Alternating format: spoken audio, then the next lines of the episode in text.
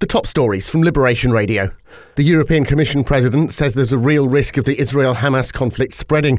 Speaking in Washington, she said dialogue must continue. And a body's been recovered from a river as Storm Babet batters Scotland.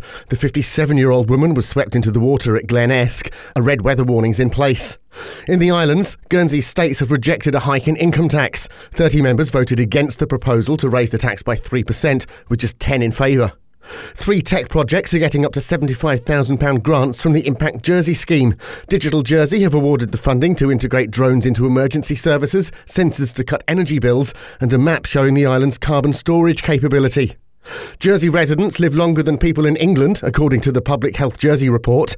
Life expectancy in the island is 83.4 years, compared to 81.2 on the mainland. And Guernsey Animal Aid will close in the new year. Founder Sue Vidamour's retiring, but hasn't found anyone to take over. Stay up to date with Channel Islands news with the Liberation Radio News podcast on the Liberation Radio app and website, or ask your smart speaker to enable the Liberation Radio skill.